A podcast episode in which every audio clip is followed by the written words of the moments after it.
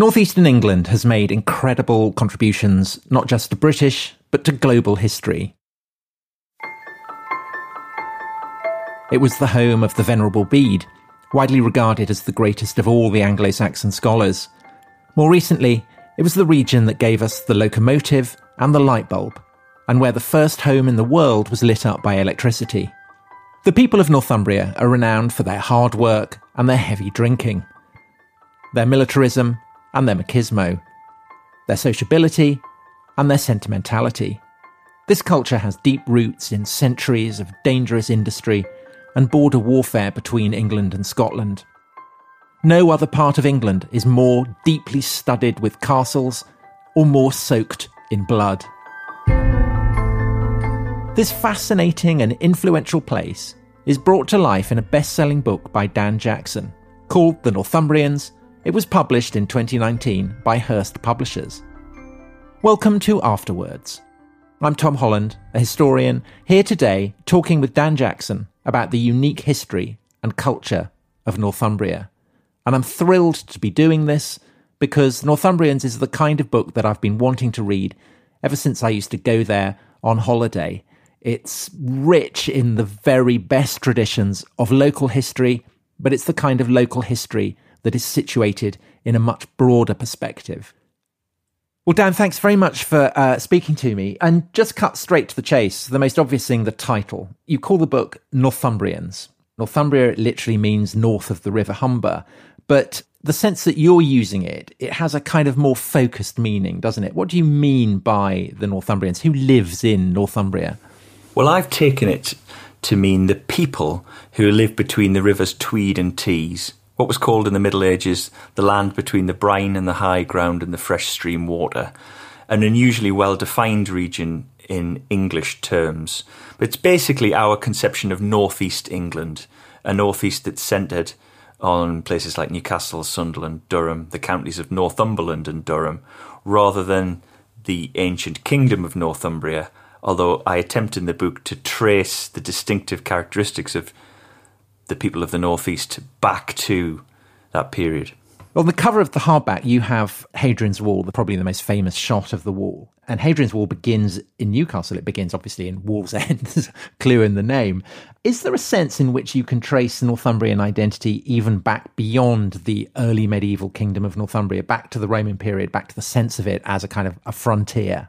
Absolutely. And that, that sense of Northumbria's the, the first big thing to happen to it was the Roman legions arriving and creating this militarized frontier, and Hadrian building the bridge over the Tyne, the only bridge named after a Roman emperor outside Rome, I understand, Pons Aelius, named after his family.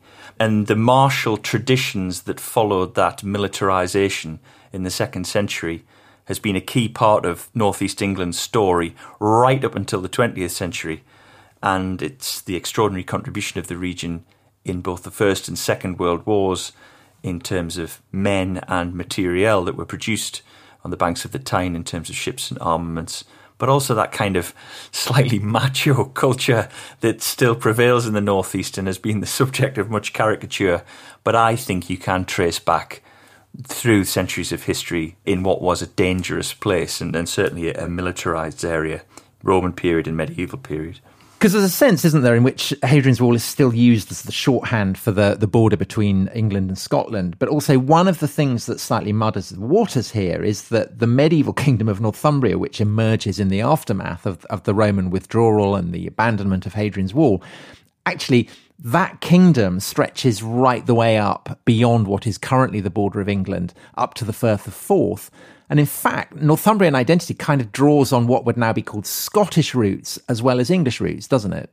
It does, yes, and there are there are much similarities between Northumbrian and Scottish culture. Frankly, I mentioned in the book that to a lot of people, I think there's a tendency to see the northeast of England, Northumbria, as the sort of overlapping section of a Venn diagram of England and Scotland, because there are those overlaps in everything from the martial tradition that I touched upon earlier the building traditions, the taste for classical architecture that endured in the northeast, much as it did in Scotland for longer than the rest of England, the t- traditions of living in flats and tenements, and also it must be said our, our enthusiasm for uh, alcoholic beverages, which is another key it's a cornerstone of Northumbrian culture, much as it is in Scotland. So yes, definitely. And that those fluid borders can confuse the picture a little bit. But you're right to say that, you know, Hadrian's Walls often, it irritates me actually when they always say north of Hadrian's Wall to mean Scotland. Well, most of Newcastle's north of Hadrian's Wall. And it never was the Anglo Scottish border, as you know. But if we're talking about the martial traditions, the frontier traditions, what comes across from your book is how after the early medieval kingdom of Northumbria collapses in the face of the Vikings, and then the unitary state of England emerges, and then, of course, to the north, a unitary state of Scotland, hmm. and a border comes to be constructed, and Northumbria is on the English side of that border. Just how brutal was that frontier zone? I slightly flippantly describe places like Redesdale in Northumberland, which is right on the border, as the Helmand province of uh, you know the, the Middle Ages in these islands because it was so bloody and fought over. And the phrase I like is uh, the ring in which the champions met was used to describe Northumberland in particular because whenever England and Scotland collided with each other, it tended to be there. That's why there's the, more castles in Northumberland, more battlefield sites in Northumberland than any other English county. Why there's no medieval, purely domestic buildings left.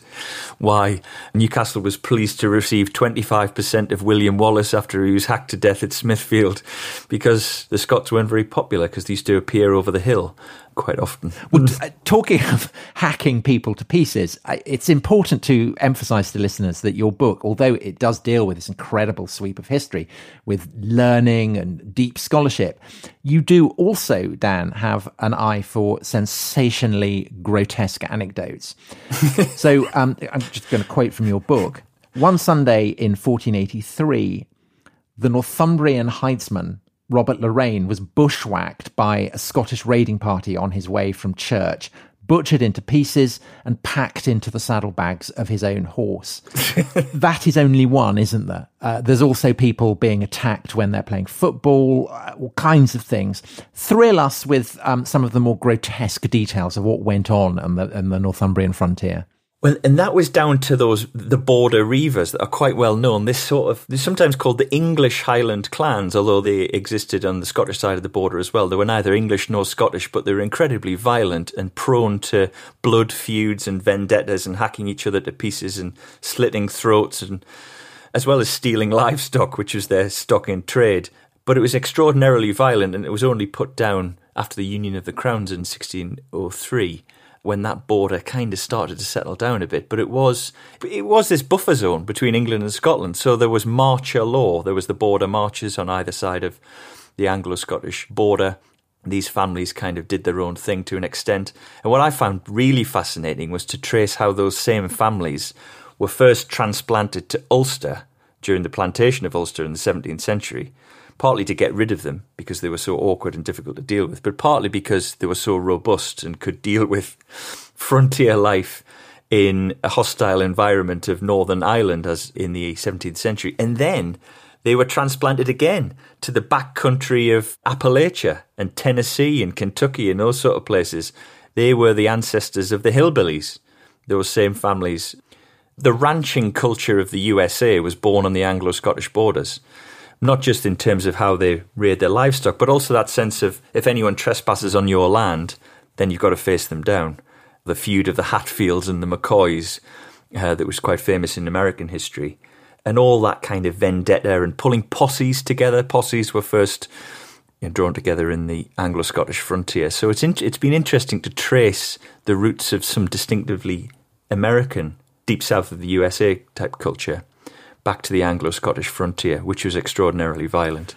So that's another theme of the book is that, again, although this is local history, it's as you've just illustrated, it's also very much about global history because the claims you make for Northumbria is that it's had an influence on the rest of Britain, indeed the world beyond Britain, that's really very striking.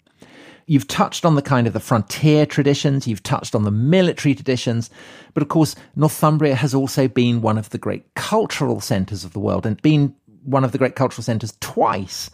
Uh, so you've got the early medieval period when you have Bede and Lindisfarne and all those traditions, and then again in the, the 18th and the 19th centuries with the Industrial Revolution that Northumbria has an absolutely key role in.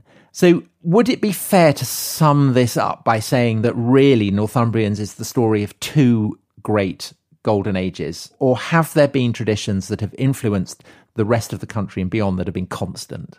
I'd agree with you, Tom. I think there are two distinct golden ages, which I tried to link in a chapter in the book called Northumbrian Enlightenment, because, I mean, the Scottish Enlightenment is well known, I think, in British history, whereas the Northumbrian Enlightenment is not as well understood. I think the innovations that emerged from the 18th and 19th century from the Northeast, particularly Stephenson's perfection, not invention really, but perfection of the locomotive in the 1820s.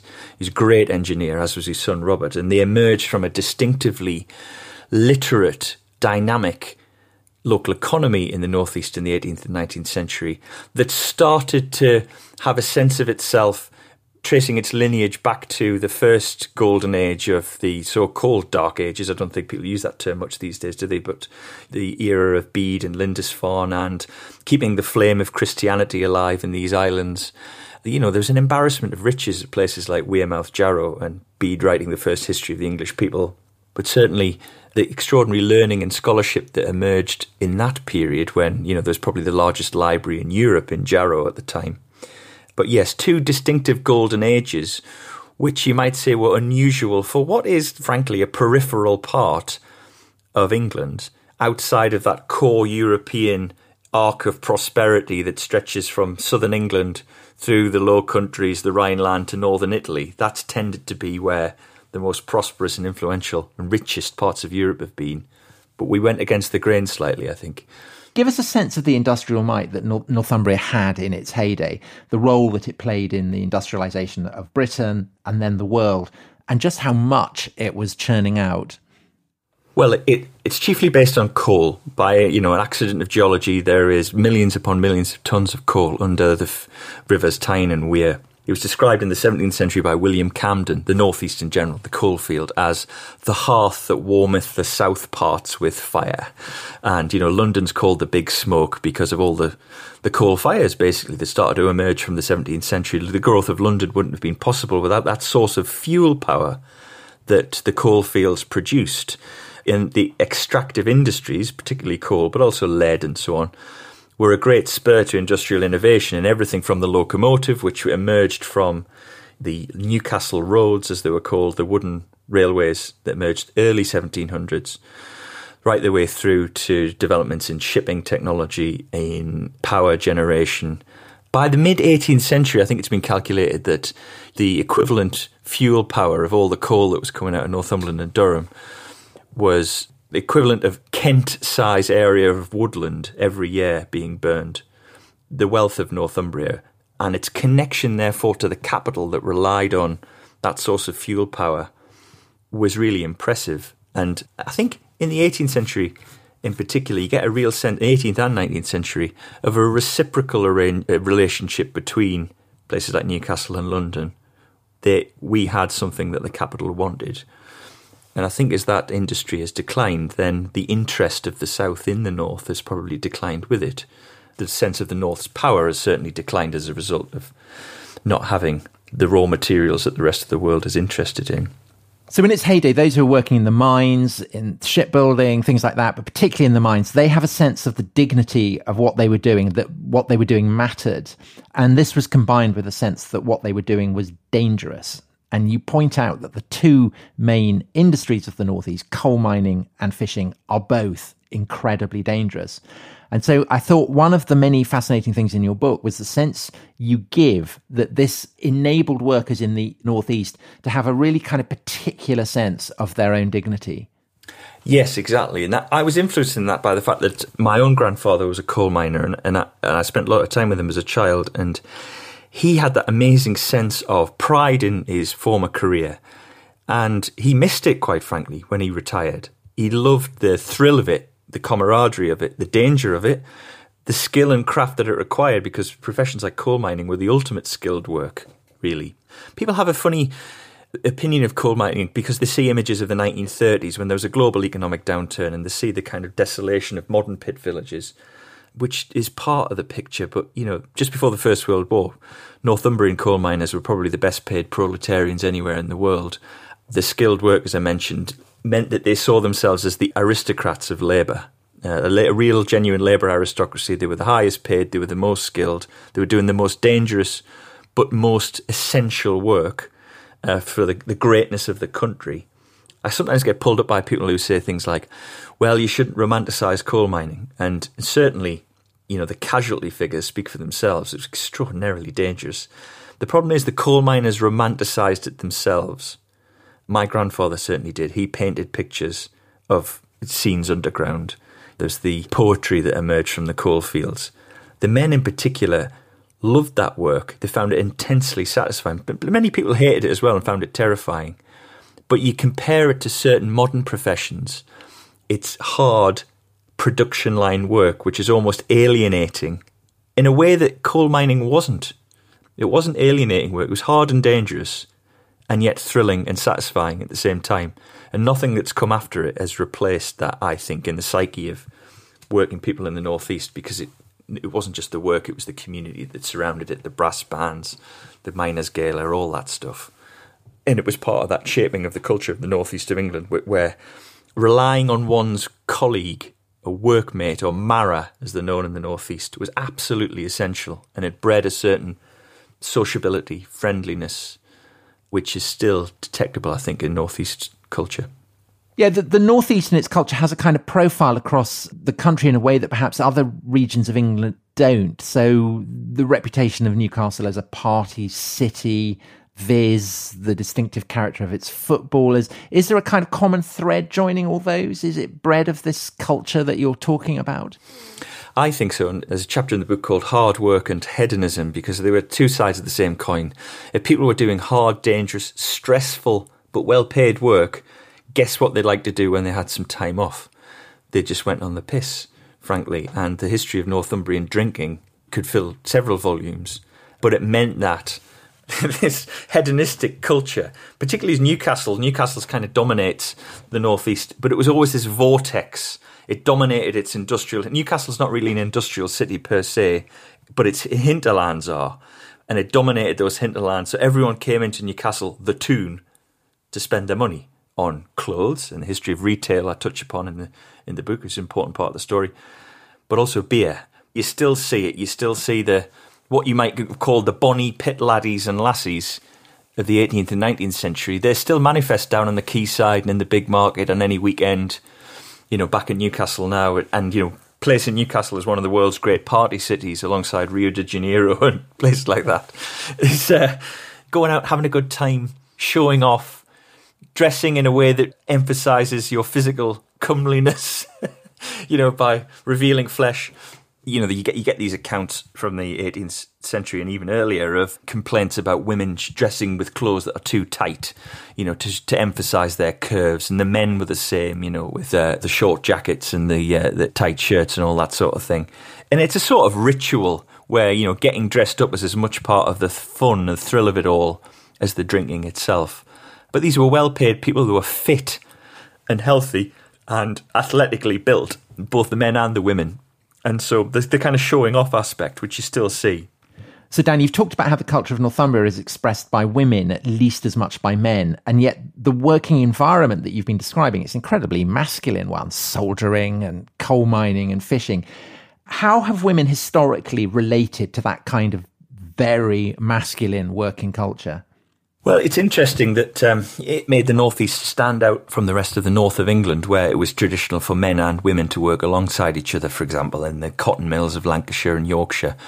That just didn't happen in the Northeast. It was a man's world. The world of paid work was a man's world.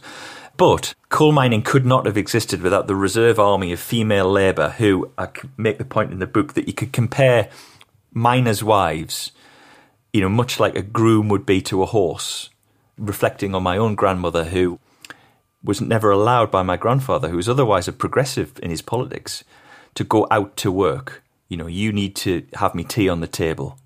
You need to get all my clothes washed and all that sort of thing. And I saw the tail end of that kind of village culture in the 1980s. So it was a masculine world on the surface, but pitman could not have functioned without their wives shoveling calories down their throats, washing their clothes, washing them in the bath in front of the fire, just like a groom to a horse, really. Sometimes debates about could coal mining have been sustainable. it did rely on slightly narrowed horizons for women in a way that probably wasn't sustainable by the time we got to the 1960s. All that was crumbling away. And yet there was still a sort of informal matriarchy in the pit villages, a surveillance culture that I noticed as a child. The, you know, the twitching net curtains, where gossip was a currency, where there was a sort of competitive domesticity as well. Who had the cleanest front step? Who had the cleanest net curtains? please don't misunderstand me to think that women weren't working. They were working extremely hard, but it was in a domestic realm, particularly in the coalfield areas. Places like Tyneside, North Shields, and places like that, where there was fishing industries, were a bit different because there was the sort of ancillary trades to fishing, fish processing, rope making, which did allow employment opportunities for women. But it was a man's world in the in the heyday of the industrial northeast, definitely. So it's interesting because what's happened since the war is very much the decline of heavy industry. And so perhaps it's not disconnected to that. That there's also been a revolution in all kinds of what was taken for granted in terms of gender relations, all kinds of things like that. How corrosive do you think those changes have been to the traditional culture that you describe in the book? And how much is the culture of the Northeast still recognizably and distinctively itself? Well, I suppose the this, that sense of patriarchy is probably it was diminishing strongly when, when I was a child. You know, I, I, just saw, as I say in the book, the glowing embers really of the heyday of that nuclear family. Pitmen going to work, wife staying at home, sort of very strictly demarcated gender roles. That was declining very quickly and is almost completely gone now. I think what's left of the industrial culture is the sociability, the friendliness, hard to evidence, but you know it's anecdotally strong. People always talk about the the friendliness of the northeast and the sociability factor, of which the kind of big night out is just one part of it. There's also the approachability and chatting to people at bus stops and the till at the supermarket kind of thing that people still notice, which I think came from that sense of extremely close knit community it was almost claustrophobically close knit for a lot of people who couldn't wait to leave. But some people really thrived in that environment. So I think that the traditions of sociability, drinking, all that stuff live on, but the patriarchy is probably it was unsustainable even by the 1960s, as I say. And with the absence now of coal mining completely, there's still a lot of heavy engineering in the north, but it was the, the coal mining bit was probably the most distinctive part, and that's gone now, I think. And so, what about the present? I think it's kind of striking that the shorthand for metropolitan disbelief at Brexit is that Sunderland voted for it despite having Nissan. Do you think that Brexit, the experience of it, has widened the sense of mutual incomprehension between the Northeast and the metropolis? Yes, partly. I think the people who um, were surprised at it by the reaction of Sunderland, and in fact the whole northeast. It was only Newcastle, which has got its quite affluent suburbs and so on, that didn't vote for Brexit in the northeast. But you know, I think people probably weren't paying attention. But why would they? Why would they pay attention to the northeast? It's not quite the engine room of the of the country as it once was, and I think a slight dissatisfaction with the things that have followed the golden age of full employment in coal mines and shipyards and that sort of thing Again, I'm painting with a broad brush, and there's plenty of people who are pleased to see the back of all that. But there is a sort of alienation, sort of dissatisfaction. But also, I often think of that quote about Britain in the 1960s uh, having lost an empire but hasn't found a role yet. The Northeast had this clearly defined role as either militarised frontier, mustering ground, or dockyard, or arsenal, or hearth that warmeth the south parts with fire. Very distinctive role in the world and those things have gone. Who knows if the border is ever reimposed uh, with Scotland? Then you know the, the border reivers might get going again, and the hot trod and all that. But uh, that's doubtful. What is the point of the northeast? What is the point of places like South Shields, which were almost a monoculturally coal mining and shipbuilding town? In the absence of those things, what is the point of Hartlepool and Blyth? They're trying to reinvent themselves in, in fact, the tourism aspect might be some of the, the more fruitful areas for the Northeast to pursue because it has all this history everywhere you turn. A landscape thick with dramatic features, a beautiful landscape and coastline and so on. The sociability aspect, that might be our our future. Although sh- I shouldn't underplay that the you know you just got to sail down the Tyne on one of those tours to see the amount of sheds building things. There's still a lot of that in the northeast. We shouldn't underestimate that bit, but it's not what it was the book, I mean, it seems to me to combine a, a kind of a deep pride in the incredible history, the legacy, the achievements of the Northeast with a very cool eyed perspective on where there may be problems, where things may have gone wrong. I wonder, in terms of how people in the Northeast itself have responded to it, the audience that you've had up there, have they kind of responded to this? It's been uniformly positive, to be honest. And I, I was really surprised at the success of the book. I had no idea that it would, you know, become a bestseller or anything like that. And and the response has been really pleasing. And you know, I get I periodically get contacted by people who say, you know, one person said, It's the book I've been waiting all my life for someone to write. You know, I recognize everything you're saying, or it made me cry. There is a big streak of sentimentality in the Northeast, it must be said.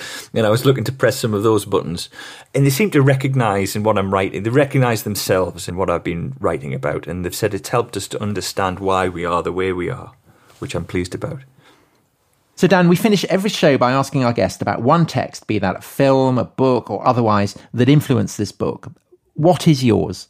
Well, if I take text in its broadest sense, I think you could, you wouldn't go far wrong if you just listened to the lyrics of the Blaydon Races, which some people describe as the national anthem of Northumbria. It's sung at football grounds. It used to be sung by both Newcastle and Sunderland supporters, actually, but not anymore. It's come to be associated particularly with Newcastle, but it recounts the story of some lads and lasses getting dressed up for a day out at a horse race in 1862 and the scrapes and jolly japes they get into. And there was loads of lads and lasses there, all with smiling faces. And I think it's sort of cheery bonhomie and beer fueled madness really gets to the heart of some of the things I've been exploring in the book, actually. Maybe have the Felling male vo- voice choir performing it. It's on YouTube. I'd recommend that if you wanted to plunge further into Northumbrian culture.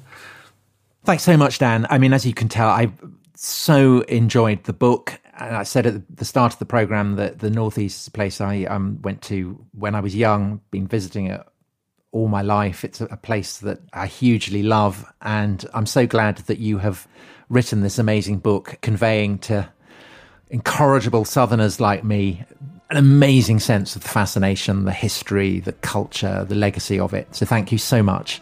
Well, thanks very much, and I'm really grateful for your support, Tom. And uh, it was really great to chat today. So thanks very much.